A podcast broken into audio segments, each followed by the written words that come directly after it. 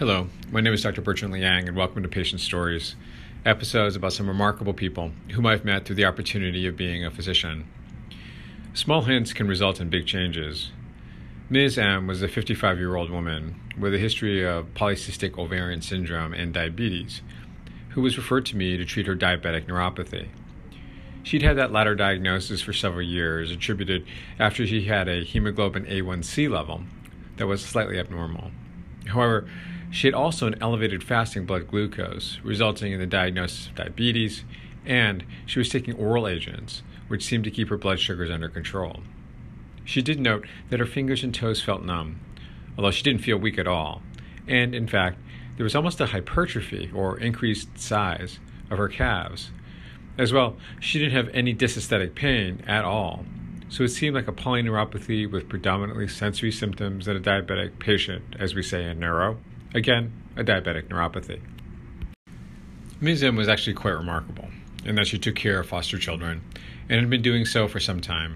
When I met her, she had had four kids in her home, all of whom were troubled, but whom she took the time to homeschool and care for, particularly in the age range which she dealt with, which was usually under 10 years. She told me that she probably had a about 30 kids, plus or minus some, that had lived with her over the past five years, one way or another, coming in and going out, and sometimes coming back if they couldn't handle living in another social situation. It was clear she was dedicated to these kids, and told me about one who had difficulty reading but could tell stories that were engaging to both she and her husband, as well as the other kids. Another who had been abused by an alcoholic mother and had run away several times from that social situation. And another kid who, after being silent for months, finally started to talk to the other kids in the house after being gently engaged but not forced to be part of activities within her household. Everyone is different, she noted, but what we see is that the kids are resilient. I asked her what she meant by this. All my kids have been abused physically or mentally, she said, but I can see the good buried there, even when they're misbehaving. It's just acting out from what they've had to endure. It was really emblematic of her positive attitude. As I looked at her chart, it bothered me that her peripheral neuropathy was solely attributed to diabetes, given the mildness of her hemoglobin A1C abnormality, as well as the fasting blood glucose level. And when I examined her, her neuropathy was fairly severe and dense, much more than I had seen in garden variety diabetic neuropathy. I shared this with the patient and also asked about her family history. She noted that she had never known her parents and only had non blood related relatives. I'm as isolated as my kids, she noted philosophically, at least about my family. I kind of understood why she was so good to these kids, as well as why she empathized with them.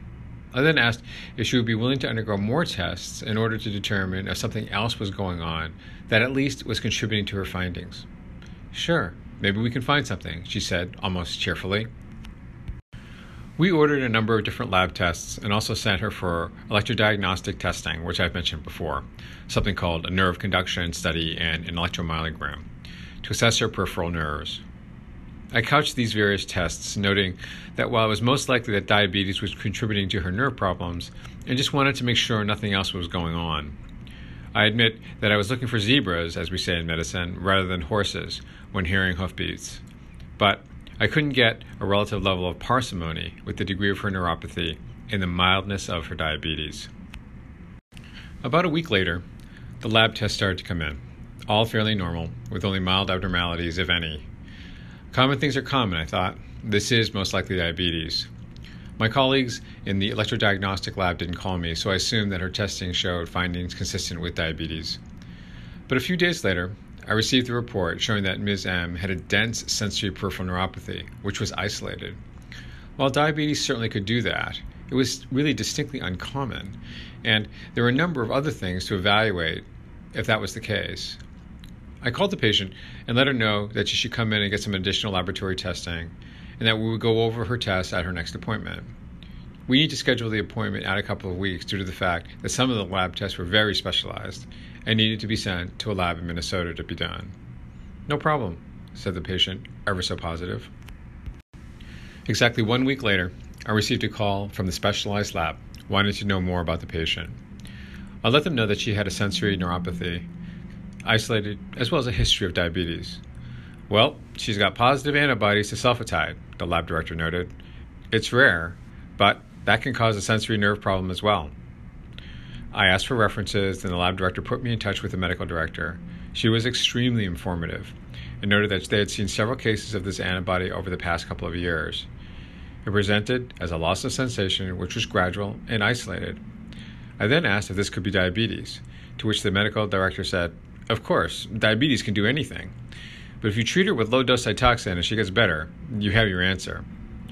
I thanked the physician, looked up the publications from the lab director, and called the patient to come see me. In the end, the neuromuscular team and I treated the patient with the chemotherapy drug. I took care of that part of it since I was accustomed to giving chemotherapy and monitoring blood counts, and the neuromuscular team monitored their, her neuropathy very closely. While her neuropathy did not recover at 100%, over a few months it improved significantly to the point where the patient could take up moderate brisk walking and jogging again. In total, she was treated for about six months with the low dose chemotherapy and did quite well, and her care was transferred to the neuromuscular team. It was obviously gratifying to have the patient have a treatable condition and respond to treatment.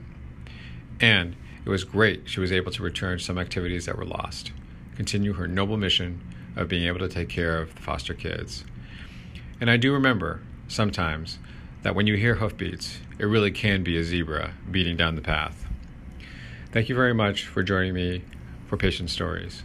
Be happy, be healthy, and find peace.